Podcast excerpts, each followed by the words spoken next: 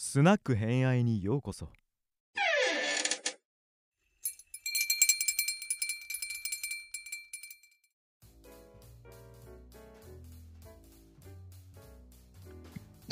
はい。な超偏愛理論。戻ってきた徳川家康会。な、それ？何それ？うん。っていうか、まあ、番外編になるのかなこれ、今回は。番外編ですね。番外編で、なんかちょっとね、お話ししたいことがあるとのことでしたので。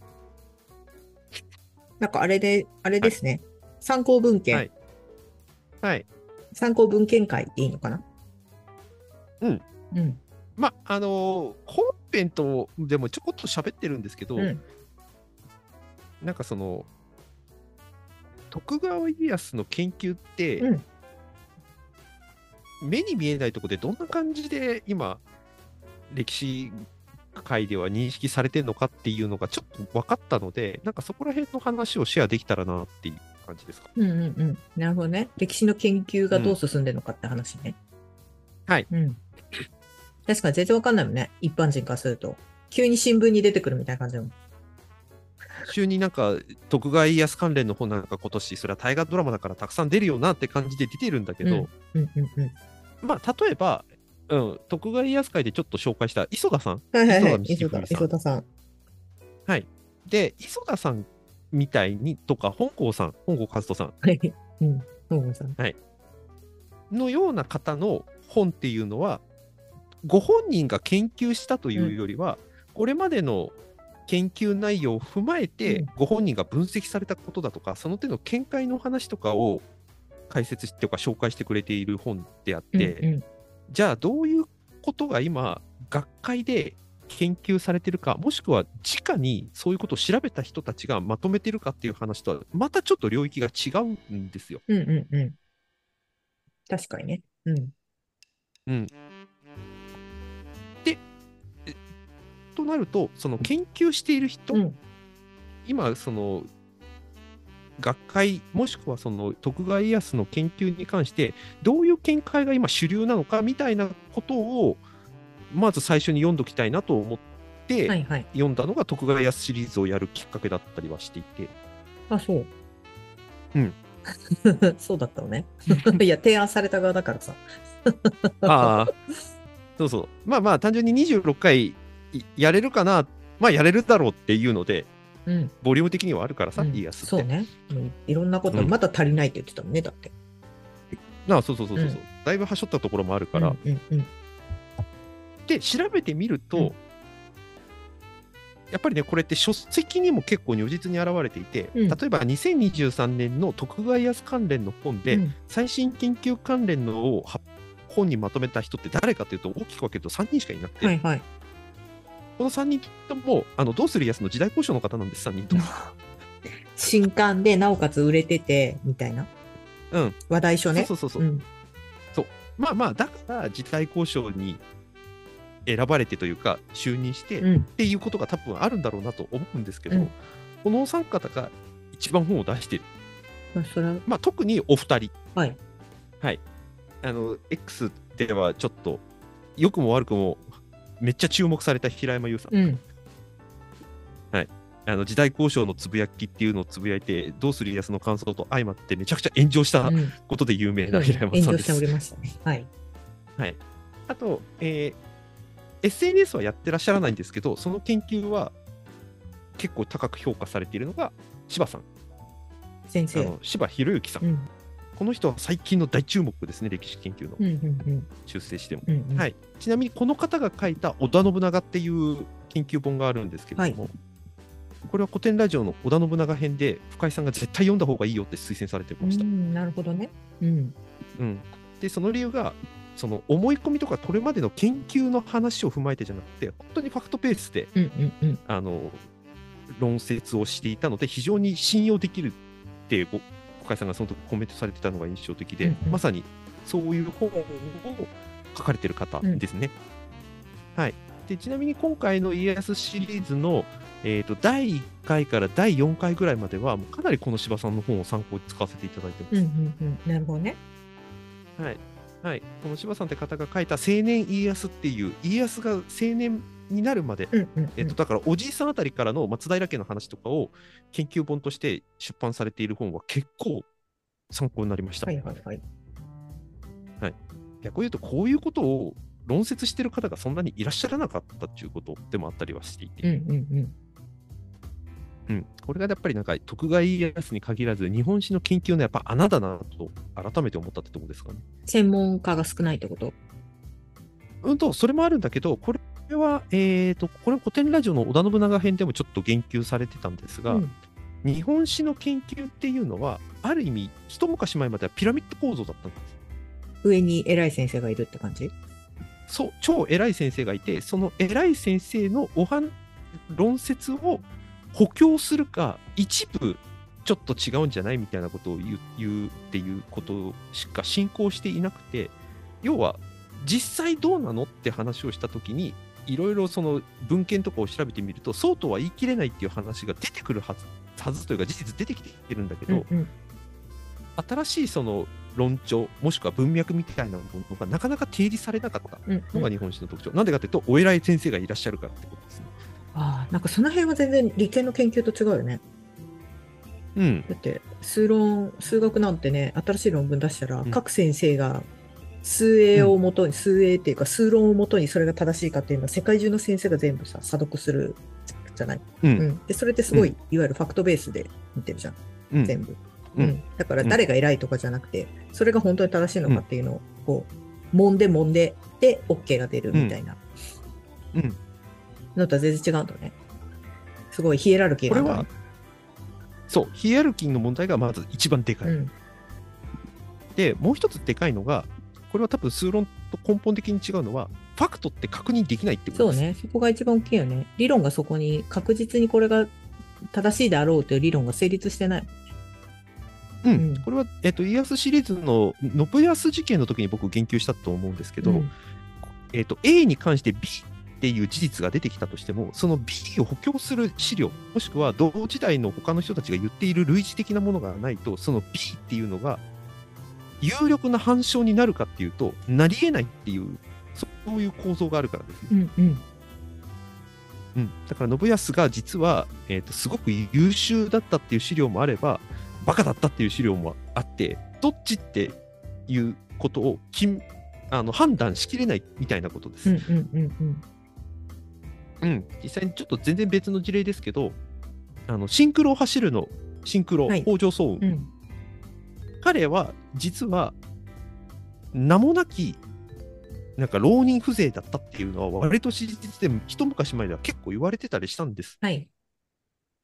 はい、で彼が実は優優秀な家というか名家のボンボンだったっていうのはうんあのシンクロ走るの漫画では書かれてましたけど、はいはい実はこの論資料自体は30年以上前に実は資料として出てきてたんです。はいはいはい。うん。なんですけど今もう有力視されるまで20年以上かかってる。ああ、そうなんだ。うんうん。そうで今シンクロ走るに代表される作品ではもうもはや彼が50歳以上まであの何も働かない男だったっていうことはほぼ否定されている。うんでそこの論調に至るまでの研究がまあ進まなかったとも言えるしそれがちゃんとあの定説になるまでに20年以上かかってるってことですね。うんうんうん。うんみたいなことが実は家康研究でも起こってるっていうこと。なるほどね。うん。うん、だから資料が全く出てこなかったかっていうと出てきてるんだけど、うんうんこれが定説有力な説としてあのちゃんとしたいろんな人たちの反証を得て今現代に至るまでに結構時間がかかっちゃってるのが日本史の研究の特徴だったりするってういうんことです。うんうん。なるほどね。うん。うん、だから説としてはあるんだけど、うんそれが有力視されるまでの時間は昔はすごい長かった。うんうんうんうん。今はだいぶ短くなってきているので僕たちが早い段階でその諸説を聞くことができるようになってるってことですね。うんうんうん。なんで早くなってきてんの？ん？これは早い段階で学会に発表したり、まあ、例えばご本人が書籍にまとめたりっていうペースが早くなってる。前より、まあそっか。まあ、前より早くなってる。情報の流れるのも早いしね。うん。うん。というのと、もう一つはさっき言ってたヒエラルキー構造が薄まってきているっていうこと。ああ、そうなんだ。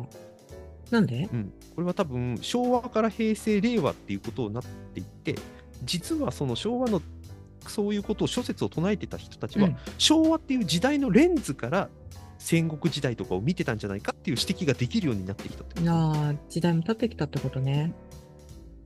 そうそう、うん例えば豊臣秀吉がすごく優秀な人間だったって評価してるのはその資料を読み込む人間のレンズを通して見てるから、うんうんそのレンズとつけてる人どんな人かっていうとやっぱりえやっぱり戦後の高度経済成長期を経てるうんうん方たちが見ていれば、それはと豊臣秀吉はやっぱり優秀に見えちゃうよ、どうしても。んんそうね。うん。うんで徳川家康は逆にその作望を振りかざす狸に見えちゃう。うん。見えちゃうってことね。うん。そう、そのレンズを通して見れば、その同じことが書いてあっても、解釈としてそういう捉え方をしてしまうから、その捉え方を通して論調を作っていくと、すべての資料がそういうふうに見えてきてしまうみたいな現象起きてたんじゃないの？っていう話で、うんうんうんうん。じゃあそのレンズ取っ払って見てみたら、違う一面見えるよね？っていうことが、昔よりも提示されるようになってきたっていうのが、ここ数年の特徴かなっていう感じですね。まあそうね。今だって昭和99年でしょ？え？うん、そうね、そうだね。ちょうど昭和99年って言われてるから、まあ、うんうんうん40年ぐらい経ってる。ざっくり言うと。うんになってくると、まあそのうん上の先生もこうね、奇跡に入られたりとかしてるから。う んだんだん言いやすくなってきてるっていうのはあるだろうね。うん、でそういうのに引っ張られない人たちが、ちゃんと主張できるようになってきたっていうのが多分大きいんだと思いまます。あそうだよね。どんどん下から上がってきて、別の視点が入ってくる、平成の視点が入ってきたってことでしょ？うん 平成令和の視点が入ってきたってことよね。うんそうそう。あとこれは歴史学あるあるなんだけれども、例えば、えーと、フランスの学者さんがドイツのことをすごく詳しくなりたくて、うんえーと、フランスの国内からドイツのことを見ていって、ドイツのことにめちゃくちゃ詳しくなりましたと。うんうんうん。なるほどね。うんで、ドイツの国内からもう一回分析したいって言って、ドイツの国内で勉強し始めちゃったら、うん結局、ドイツのことにめちゃくちゃ詳しくなったけど、うんフランスの外側からドイツを正しく見たいっていう見方ができなくなっちゃったみたいなエピソードがあったりするんですよ。うんうん。なるほどね。うんうんつまり人間は、その、内側から外側からっていうのを行き来するして、いろんなことを見た方がいいよって理屈上ではそうなんだけど、うんやっぱりそこに所属したときに、そのフレームで見てしまったがために、うん本来目標としていたものが達成できないっていう歴史学の矛盾が生じるっていう話エピソードとしてちょっといくつか残ってたりするんですけど、まさにこの感じ。うんうん。やっぱり昭和の時代の人たちが見てたものは、それはそれで一つの貴重なうん。資料として残ってたりするんだけど、うん。だからそれが正しいとか間違ってるとかじゃなくて、僕たちはこう見てますっていうことしか提示できないっていう限界値を示してるっていう話ですね。なるほどね。うん。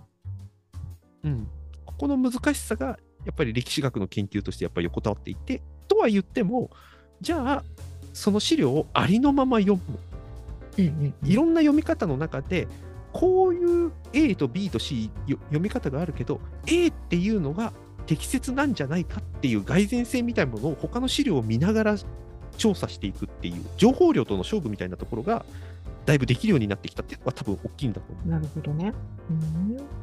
うんでそこに他の人たちの積み上げがやっぱりでき出てきてくるから、うん。今までは昔のお偉いさんの先生の言ったことをもう土台にしてそこを外さない方向性しか提示できなかったのが、うんうんその先生の言ってることじゃなくてこういう捉え方もできるよねっていうび新しい捉え方の方に積み上げがなさっていったらだんだんやっぱりその積み上げてるものの方があの意味合いがどんどん変わって進化していくから、まあ、進化って言い方が適切じゃないけど、うんうんうんその積み上げた方向性の中で新しい先生とか学者さんがいろんな説とか資料とかを持ち寄っていくことで厚みが出てくるみたいな現象が起きてるってことですね。うんうんうんうんなるほどね。うんで、この厚みができ出てきてるっていうことが結局資料情報勝負になっちゃうから、こんなことをやるよりももっと歴史を楽しく解釈していくっていう方をやった方が長い目で見て歴史家にとっていいんじゃないかっていうお話をされてるのが多分本郷さんとか磯田さんの方の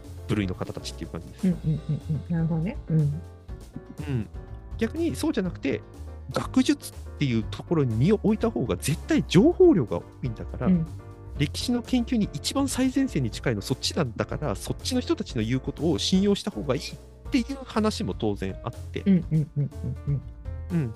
事実だから、磯田さんとか本郷さんの本は多分読みやすいからすっげえ売れてる。うん、まあそうらしいね。どんどん重うん版重版ってなってたから。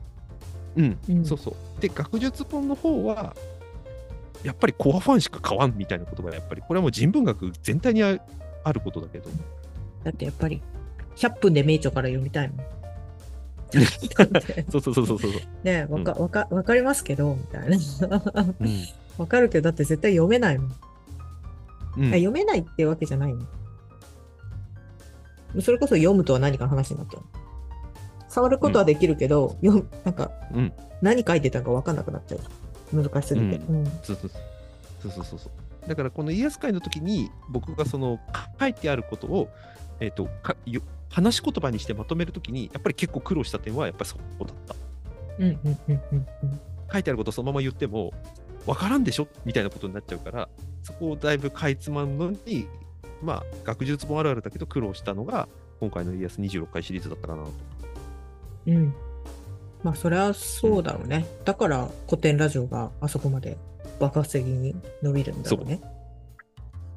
そう4 5 50冊当たり前のように読むシリーズが確実続いてますからね。さらにそれを自分たちの言葉で喋ってるからね。うん。ここは引用、ここは違うっていうのうんをちゃんと明確に喋ってるのはやっぱりうんすごいよね。深井さん。うん深井さんと柳さん。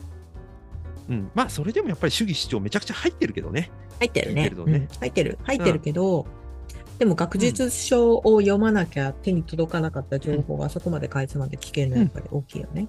うん、うん。そうだと思います。うん。そういう意味でいくと、えー、と徳川家康が2023年にいろんな本で出てきてるっていうのは、なんかそういう徳川家康関連の本って、えーこれだけ出てるってことは研究進んでんだなとか、新しい研究出てんだなっていう、やっぱり雰囲気を作れたという意味では、やっぱりすごいいい現象だなとは思ってる。どれだけ売れたかわかんないけど。うん。まあでもなんか大河の関連本ってそんな感じがする。うん、そうそうそうそうそう。まあ、徳川家康みたいにメジャーな人だったら、もうみんな知ってるよっていうことに関して、いや、つ最近の研究ではね、みんな知らないと思うけどみたいな切り口から書く本が増えたっていうのはありました、そうだね。だから、この間、うんね、あの、よく私が喋ってる皆さんと喋ってて思ったけど、次はやっぱり聖徳太子じゃねみたいな。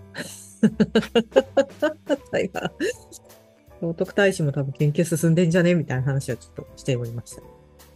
まあね、日本で最初に忍び使ったぐらいの武闘派ですからね、聖徳太子は。うん。だから、うん、わかんないけど、その、どうなんでしょうね。はい私が知ってる歴史の知識ってさ、中学校レベルで止まってたんだけど、はい。その一般の人の中央値って皆さんどのぐらいしてるんだね、歴史ねって思ったら。今ちょっと思う。ここでだかられ歴史、いわゆる歴史クラスターは、ここの暗黙値というか共通値を揃えるときに揉めるんです。共通値って何？つまり司馬遼太郎が歴史だと思ってるみたいな人たちとそうじゃない人たちの違いみたいな。ああ、だってもう、うちの親世代なんて何か分かんなかったら全部司馬遼太郎読めって言うじゃん。だし、そうちの実家にも司馬遼太郎全集とかあるもん。うんうんうんだから、そこをベースにするのか、うん山川日本史の教科書をベースにするのか。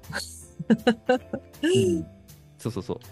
はたまた、その最新の研究みたいなのがちゃんとあるんだから、もう一回インストールし直そうよっていう人たちも当然いるし。うん。わかるけどねそこまで手伸ばせないよね、普段の生活の中で。うんうん。だったら、僕たちちゃんと分かってないですっていう、その共通値に立ってほしいっていう人たちも当然いるからね。うん。まあ、そこは難しいよね。研究は常に進んでる。これはだから歴史、うんそう歴史クラスターあるあるですよ。あの自分の、なんていうか、育ててくれたとか、それで育っちゃった著者の否定とかにつながる論調ってやっぱり受け入れづらいからね。受け入れづらいね。まあでも、うん。常に研究は変化するもんだから。それは何でも。ほら、それで育ってる人たちがいるからね。難しいよね、それは。そっか、そういうもんか。なんかでもやっぱちょっと離れてると、ああ、なんかお遅れちゃってるな、みたいな感じってならないのかな？遅れてるか、どうかっていう判断もしづらいのが歴史研究の難しさだったりするからね。ああ、でもなんか、わかんないけど、その、昔がっつりそういうふうに勉強した時って、ものって、うん後からさ、見直したりとかってしないの？わかんない。私、ほら、もともと土木にいたから、うん。を、あの、ちょこちょこチェックしてる。アップデ、アップデをしてるって感じで。あ、今こういうの進んでんだなとか、こういうことできてるようになったんだなとか。あと、昔こういうところが分からなかったとか見えなかったことがうん、うん最近は見えるようになったんだな、みたいなので結構チェックしてるけど、そういう感じではない。それが根本的なちゃぶ台返しになると話変わってくる。ああ、何？えっ、と、千一いいい国作ろうじゃないみたいな。それはまだ100歩譲っていい。それは暗記問題と捉えればいい。うんうん。例えば、えっ、と、これ、家康会じゃなくて、幕末会の坂本龍馬の時に僕喋りましたけど、つい最近まで、国神流滅居改伝の書は見つかってなかったんです。はいはいはい。うん。あれが見つかってないってことは、龍馬は剣豪じゃなかった可能性が出てくるってことね。うん。坂本龍馬が剣豪じゃなかったら、もう根本的にイメージ変わるでしょ。うーん。まあそうなんだろうね。そんなに龍馬のこと知らないからわかんないけど。うん、その龍馬の青春エピソードとその後の活躍が全部パッケージになってみんなが大好きな坂本龍馬像があるんですよ。うーん。まあなんかすでにさっきの聖徳太子が忍者使えるようになった武闘派っていうだけですでに私のイメージ崩れてるけどね。そうそうそうそうそうそう。なんか、そういう根底って基本的に覆されるものじゃないのそういうことじゃないのね。とそれがさっき言った通り昭和だったら昭和の人たちのレンズを通して作られた人物像だった可能性があるということなんですよ。うんうん。ってことはそれが覆されるってことは自分たちが育ってきた価値観みたいなものの否定につながる可能性をすごく秘めてるってことですね。うん。そっか。で、特にそういうふうにちっちゃい頃にそういうのに培った価値観っていうものは自分の価値とも結構重ねちゃってる人も多いから、っていうことね。そうそうそう。そう。だからなんで龍馬がこうみんな読んだ方がいいよって昔の経営者の方が言うかっていうと、自分がそれで育ってきて、こういうイメージでやってきたんだから、この成功体験を共有したいって言って紹介してくれるケースが結構あるわけです。うんうんところが、この坂本龍馬龍馬が行くが、そもそも作り話って本当の龍馬こうじゃなかったんだっていう頭からそれが入ってる人たちが、これ読むっつったって、これ作り物でしょ？って言われた時のがっかり感みたいなことを想像してもらうと分かりやすいと思う。うん。うん。まあでもなんか、そうね。まあ、基本ノンフィクションだと思って読むしかない。だってかフィクションだと思って読んだ方がいいってこと。うん、そう作品としてのフィクションはフィクションなんだけど、それを進めた人からするとフィクションじゃないんだよね。自分の青春とかさ、自分の成功体験が詰まった領書とかさ、うん。それが、ああ、いいっすよ。だってその坂本龍馬、あの司馬遼太郎が考えた作り物でしょ？って言って、あ、でもそうだよね。でもだって漫画進めるのでさえ最近難しいなと思うの。そうね。だから今は島工作読んだ方がいいよって言っても誰も受け入れられないもんね、あれね。そうそうそうそうそうそう、うんあれは歴史漫画だから。それを、うん、そう。それはもうほら、サラリーマン金太郎見ても、この人ブラックでしょみたいなこと言うのと同じでさ、そうそうそうそうそう。でもあれは歴史漫画だからね。うんもうそうだし、あれこそ昭和のフレームを通して作られてきて、にその時代感に沿った人たちが読んで、いい、これにも勇気もらったっていう本で、それはそれでいいんだけど、それを僕たちに勧められても、知らん、そんな昔の本はって言ったら、自分たちの価値観まで否定されるっていう話になりかねないから、こういうことが起きるわけです。そうね。でやっぱり旬の本は読んだ方がいいなってすごい思う。最近、現代小説をめっちゃ読むようになって、あ、やっぱ旬の本は旬の方が大事なんだなと思う。鬼滅をやっぱり見た方がいいんだなっていう。まあちょっと鬼滅もちょっと古くなりつつあるけど。うん。だから、その、今の風潮を知るっていう意味ではすごくいいと思しそううだよね。で、それと自分の大事だったものっていうものを、やっぱちょっとずつ比べとかないと。うん。うん。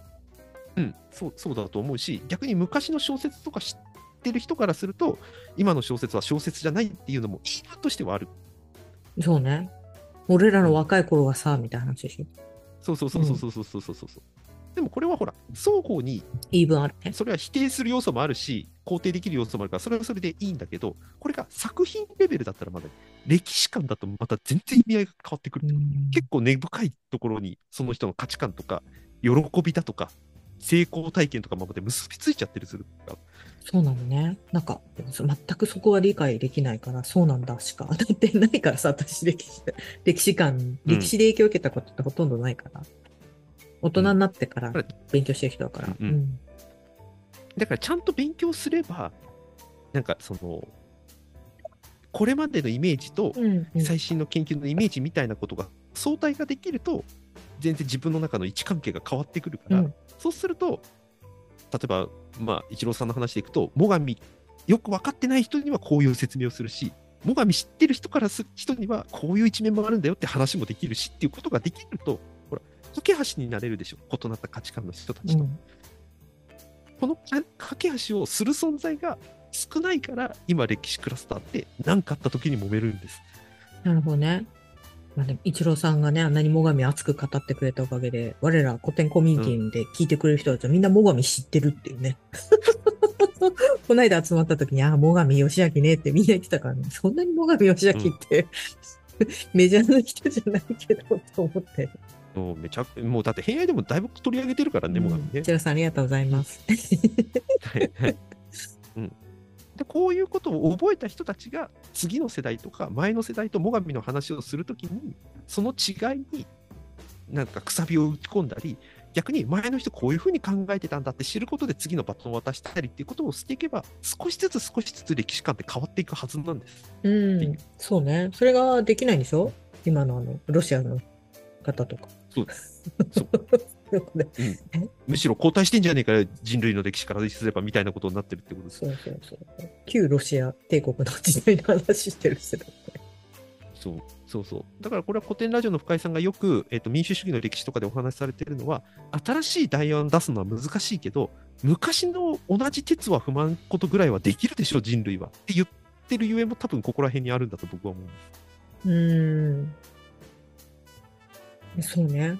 本当にでも、うんそこまでたどり着くのにやっぱ相当勉強しなくちゃいけないんだなって今聞いてて思った。うん、これだから膨大なやっぱり情報うん。がやっぱり前提にあった方が自信になるからね、自分の。うん。そこが難しいよね。それが多分データベースっていうものがあれば、そういう、そこまで個人でめちゃくちゃ時間を使わなくても、一定量までみんなたどり着けるっていう多分考えがあるんだろうなと僕は思う。うん。確かに。うん。うん。で、ほら、できる人しかやらないじゃん、言うたら。無理だもん。無理無理無理。あ、だからうんもうここは情報格差だなってすごい思っちゃう。うん。情報格差を埋めるためにそれこそ今のフライヤーみたいなさ、うん。ようやくサービススとかがあっていると思うんだけど、多分根本的にその自分の価値観レベルまでの話し合いをそういう人たちとするのであれば、ちゃんと自分でじっくり向き合わなきゃいけないから、そうなるとちっちゃい子の方が絶対あったじゃない、若い若い子の方が。ね。うんうんうんうん。それはなかなか大変よね。ただでさえ情報量多いし。そうそうそう。だから、いまだにその大河ドラマに限らず、いろんなドラマの時に、ここいつはこういうやつじゃないみたいな批判が出てきたり、なんでこの人の説を採用しないんだとかっていう話が出てきたりするゆえんは、全部ここら辺にあると僕は思ってる感じですね。面白いよね。それで。それでいいんだよね。まあ、いいというか、研究の意義だからね、それに対してちゃんとカウンターを出せるっていう。うんうんうん。ここにはこういう施設があったぞっていうのいっぱいあって、いっぱい見た方がいいからね。そうそうそうそうそうそうそう。うん。というわけで、今回、家康、結局100冊ぐらい見読んだり見たりした中で、一番多分今、最新研究的にしっくりくるなって、僕の中でもロジック的にしっかりくるなってやつを一応、26回に分けてこう紹介したっていう感じですね。生まれた時から歴史の勉強してるマイトさんがそう言うんだからそうなんだと思う。生まれた時からってどういうこだと。なんかちっちゃい頃からみたいな。物心ついてる時は歴史勉強してるんですよ。あ勉強というか、うちの母が学生の時読んでた参考書を読んでたなそうでしょ？だからね、もう、うんそういう人が喋ってるのがそういうことなんだと思うよ。うん。別にそこまでの意図はないんだけど。いや、でもそう、そうなんだ。多分私が100冊読んで、これが参考文献ですって多分出せないもん。自分もほら、偏愛で喋ってたことあるけど、最近やってないけどさ。あ、はいはい。うん。うんやっぱね、量が足りないって自分でわかる。引き出しが足りないし、うん。し、なんかさ、そういうのってさ、なんとなく勘じゃん？うんうんう。うんん。なんとなく感いや、じゃなんか、あ、これ違うわ、みたいな。これ今のだわ、とかさ。うんうん。はいこれ、売れ、例えば私、表紙見たら大体売れる漫画わかるけど、はいはいこれだわってすごいわかるけど、これって勘じゃん？勘っていうか、なんかなんとなくわかるじゃん。うんうん。はいっていうのってやっぱりこう、あれだよね、経験値が結構、言葉にならない経験値が言ってるのがあると思うから、でそこの部分の根底を覆すのはやっぱ難しいよね。うん、そうね。結局だから自分がどの価値観というか、どの時代感の中で自分の思考みたいなのが醸成されてるかっていうのを、ちょっとアップデートする必要が、やっぱりこういう時には必要だなっていうのを改めて思う。やうん。そうだね。っぱり昭和の論調のやつを使っちゃっても、変なものは変だからね。うん。でもそれをさ、なんだっけ、わざわざ変えなくていいと思った人たちもいるじゃん。だって。もちろんもちろん。変えなくていいし、そのままでいいと思った人たちもいるから、論争が巻き起こるでしょ。そうそうそうそうそう。秀吉はやっぱりヒーローであってほしいし、家康は狸であってほしい人たちもやっぱりいるからね。うん、まあそれはわかる。なんかそっちの方が楽しいし、私だってずっと戦国無双のままだしさ。でも確かに、ああいう作品をたくさん触れてみたらいいと思うよ。いいのもいいかもしれない。だって、全然違うもん。だって、家うん大砲振り回さないじゃん。そりゃそうよ。戦国無双で大。砲振りますっていう設定がおかしいからね。どういうことと思ったけど。なんでレーザー砲出してんだよ。とかしないじゃん。で、なんか他のうんさ、ゲームとかだったらあんなイケメンなわけないじゃん、うん家康って。そう、そりゃそうだ。うん。なので、いくらでもデフォルメされるんだなっていうのを認識してると、あんまりそんなにうん。こだわらないかなっていう。うん。というより日本人独特だよね、それって。ヒコニャンとかなんかは一番わかりやすいと思う。なんで？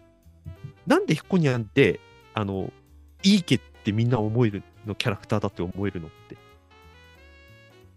彦根藩のものじゃないから。うん。彦根藩のキャラだからじゃない。なんで彦根藩で猫なのって。あ、それ知らない全然。いや、だから彦ニャンだからでしょその彦根でニャンってつけたキャラクターで彦ニャンっていうキャラクターをつけているから、猫である必然性はないけど、あの可愛さとあの兜のおかげで、あ、あれは彦根のキャラなんだなってことを僕たちは分かるわけですよ。なるほどね。でもあれほら、だけど、あれ別にいい直政でも何でもないやん、言うても。うん。いい直政が猫大好きだったってエピソードもないしさ。そうね。なあとあんまり私ごめん、そこリンクしなかったわ。今、ヒコニャンっていうものはいるっていうのを認識したけど、それが彦根藩っていうものがまず知ったのがつい最近で、それがさらにいい直政って言ったのもここ1年ぐらいの話だからさ、あ、へえ、うんうんあ、だから兜かぶってんなって思ったの、最近。そうそうそうそうそうそう。へえ、なんで猫なんだろうと思ったけど。うんうん。これ、えー、と日本人の価値観として肉体より魂に重きを置いてるっていう研究結果があってうん。デフォルメはどうでもいいのね。そうだから、えー、とそれだと認識できるパーツみたいなものがあればあとはデフォルメしててもいいっていう考え方だって。もうね、なんで Suica はペンギンなのみたいな感じでしょ？あそうそうそうそう,、うん。そうそうそうなんでくまモンは、うん。まあくまモンは熊本だからくまモンだけど、なんとなくこうん。う連想、連想できるけど。そうそうそうそう、ん。だから織田信長のキャラクターというかビジュアルが全然作によって違っててもみんな織田信長だだねってなんで認識できるのっていう理由はそう。何かしら信長らしさがあるんです。そのキャラクターのどこかに。デザインとかそういう話じゃなくてってこと？デザインを例えば織田信長をすんげえブサイクな男にしたとしても、らしさがあれば多分みんな信長だってわかるんうですよ、ん、なるほどね。それは日本人らしさなの？それは日本人らしさ。うん。だから日本の映画でキョンシー映画がなかなかできない理由はそこだって言われてる。キョンシー？キョンシー。キョンシーってほら魂なくても肉体だけ復活するでしょ。ゾンビ映画？ゾンビ映画。うん。まあなんか土葬の文化じゃないからねって思ってた。あ、もちろんもちろん、もちろんそれもあるんだけど、その魂の方が大事、つまり、その、それが何かっていうことを想起できるものがあれば、それ以外のものは、多少形が変わってても認識できるっていうこと。うん。なるほどね。だから、信長がブサイクであろうと、美少年であろうと、少年であろうと、おじいちゃんであろうと、信長らしさがあれば、これは信長なんだねって多分言えるんです。うん。まあだからバイオハザード作れるのかな。そうそうそうそうそうそうそう。だから形変わっても、だから本人の肖像画とかあるのに、全然違う顔つきなのに、織田信長ですっていうとか、豊臣秀吉です。秀吉なんかもっと分かりやすいですよ。猿顔だってみんな言ってるのになんで戦国バサラであんな肉体ムキムキの秀吉が存在するんだよっていう。うんやっぱイケメン女性ガールズのやつとかすげえイケメンだよ。そうだよ。本田忠勝にたちはロボットがガッタムだからね、あれも。バサラだと。な、なんで？って思って。でもまあ、そういうもそういうもんかと思ってやってる。もう極端なこと言うと、本田忠勝の兜とか、その槍とかが装着してれば、おじいさんでも子供でも多分、忠勝だって多分思える可能性が非常に高い。あとはそれが、ひえー、と人気になるか評判になるかは時代感によって違う。そっか。まあ、ちょっとね、あの、日本人以外になったことがないから、そうかしか言えないけど、そうなんだね。うん、そう、日本、それこそなんかもう全然家康会の話とずれるけど、あのハリウッドとかのコンテンツの作り方とか比較するとすごくよくわかるうんっていうのはあるらしい。全然別話だけどさ。うん。まあ、宗教観とかも全然違うからね。ああ、そうそうそうそうそうそう。うん。みたいなのがあるから、日本人ってえいろんな形でその存在に触れることができるっていう意味ではすごくいい文化を持っている民族また、とも言えるかもしれない。だから漫画が作れるんだろうね。そうそうそうそうそうそう。あの、だってほら、そそれこそハリウッドで言うとこのスパイダーマンってさ、形なかなか変えられないじゃん。うん。そうね。スパイダーマン、うん何回こすってんのって感じだもんね。そうそうそうそう。こすってんのもそうだし、ようやくアベンジャーズとくっつけたことでパワーアップできるじゃん。うん。アイアン、アイアンスパイダーマンができる理由ってさ、うんあれコラボしないと絶対できないし、ちゃんとそれに類する需要と文脈がないと、多分スパイダーマンは形変えられえづらかったはずなんだよ。あのハリウッド的に言うと。うんみんながい、その代わりに中の演者さんは変えるけどね、どんどん。みんなが認識しているスパイダーマンっていうあの、マスクかぶって青い目のこういう感じそうそうそうそうのからうん、ブレちゃいけないってことね。そうそうそうそうそう。だからあれは形からってことねロゴマークみたいな感じだね。ああ、そうそうそうそうそうそう。まあ確かに。そうそうそう。でもロゴマークは確か変えちゃいけないもんね。多分日本だったら、あの仮面ライダー的に言うと、多分ガンガンパワーアップさせると思う。スパイダーマンそうね。誰？みたいな感じになってるしね。あの、仮面ライダーの、平成仮面ライダーの二十数年の歴史見たら、結構もう、どっからこの仮面で仮面ライダーってみんな認識してんのみたいなキャラがガンガンできるのとまだいぶ違う。まあ確かに。だってガンダムだってそうだもんね。ガンダムだってそうよ。だってね。ひひげのガンダムが存在してるんだから。頭つけてるんじゃなくて。あ、そうなんだ。もう確かに。全然なんか、え、これはガンダムなのみたいなことがうんた。くさん起こるもんね。だからガンダムだったらガンダムらしさ、仮面ライダーだったら仮面ライダーらしさがちゃんとにみんなに伝わるような形のデザインとか見た目とか価値観とかを備わっていれば言えるんだよ。多少の反発とかあっても。だから、まあちょっと、あれか、この間の藤原道長ニュータイプって言ってみんな爆笑してるみたいな。そうそうそうそうそう。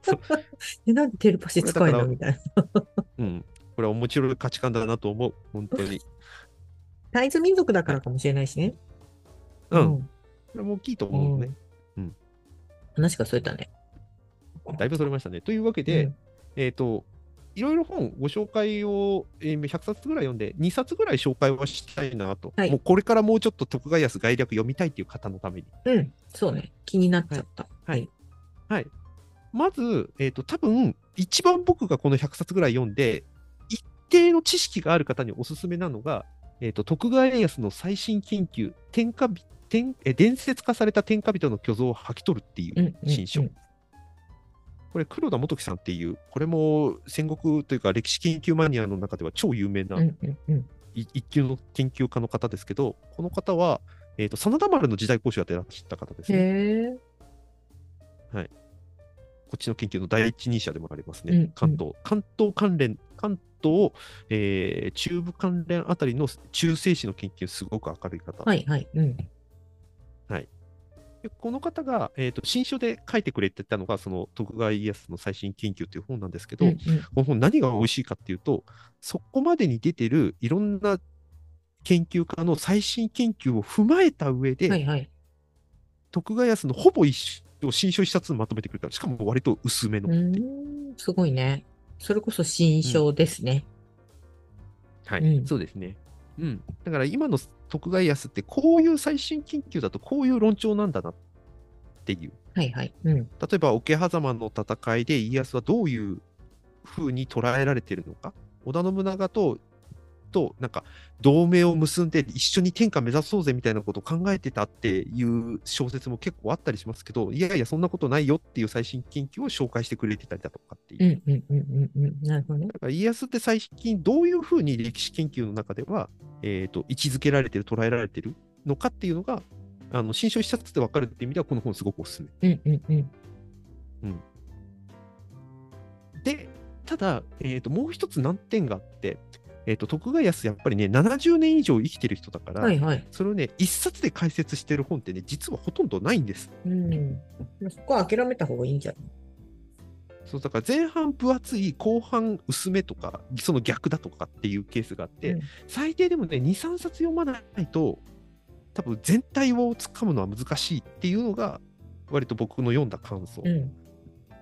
なので、後半部分、えっ、と、豊臣秀吉が死んだ後の家康のことについての最新研究とかをまとめてるのが、えっ、と、新説徳川家康っていう公文写真書。はいはいはい。うん。これが一番良かったかな。後半生の戦略と決断って書いてありますけど、まさにそういう感うじ。ん。なるほどね。うん。うん。この新書、だからこの2冊の新書を読めば、大体なんか家康の最新の動向がわかるっていう感じかな。うんうんうんうん。それ以外のやつだとね、だいぶ古い、例えば20年ぐらい前の本だと、もはやね、最新の本と言ってることが全然違ったりするんで、比較するのは面白いけど、うんうんうん。うん。なんかその、それをそのまんまインストールするのは結構危険かなっていうものが意外と多かった。うーん。まあでも、そりゃそうだろうね。進ん、進んでるっていうか、たくさんあるだろうから。で、今、司馬遼太郎の本読んでやっぱ古いもんね。うん。楽しめるけどね、本として。そうそうそうそうそうそう。多分それがすごくポイントで、うん。そこまで落とし込んでくれてる、まあ言い方は良くないかもしれないけど、分かりやすくうんストーリーテリングしてくれてるから、読みやすくて頭に入りやすい。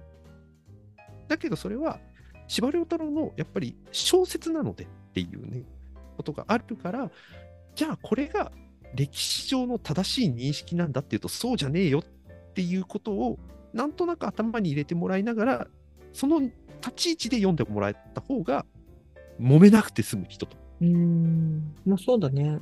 なんかでも自分の軸になる本はあってもいいかもしれない。てか、はい、入あり入り口があってもいいと思う。うんうん。んそうそうそうそうそうそう。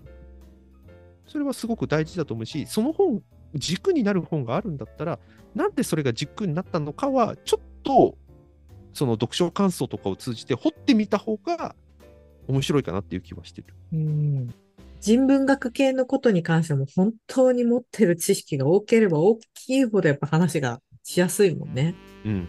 って思う。それはそうですよ。うんうん。そりゃもう、よん読んだもん勝ち、知ったもん勝ち、手つけたもん勝ち、うん。やりたら得るもん読んだ人が、そりゃ話できるだろうなって、人文学かじり始めて3年ぐらいで思うわ。う。うんん。本当そうよ。うん。で、ほら、そこに正解が、絶対の正解がないから、そこに自分の想像力加えられると、もうどんどんどんどんいろんな話ができるようになるっていうう、ん。いや、だから、そのブースト感もあるからね。そう、だからやっぱりわかんないけど、まあ、現、現状までは言わなくて、現状近いものとかで、いかにそれが引用できるかっていうのと、ものすごい価値が、それだけあるじゃない、なってすごい思うから。うんうんうん。というわけで、本来の趣旨とだいぶ違う雑談をしましたけれども、だいぶカットだな。はい というわけで、はい。というわけで、番外編第2回目でした。はい。なので、皆さんはい。もどんどんアップデートしましょう。って話だね。はい。うん。というわけで、まあ、もう1回ぐらいもしかしたらやるかもしれんけど、ひとまず。はい。ありがとうございます。はい皆さんもぜひよければ参考文献、下に書いてるんで。はい、下、下、下に概要欄に書いてる。ビビデオポッドキャストなのこれ概要欄に書いてる。はい。書いてくだあの、よければチェックしてみてください。はいはーい。はいじゃあありがとうございはい、ます。ありがとうございました。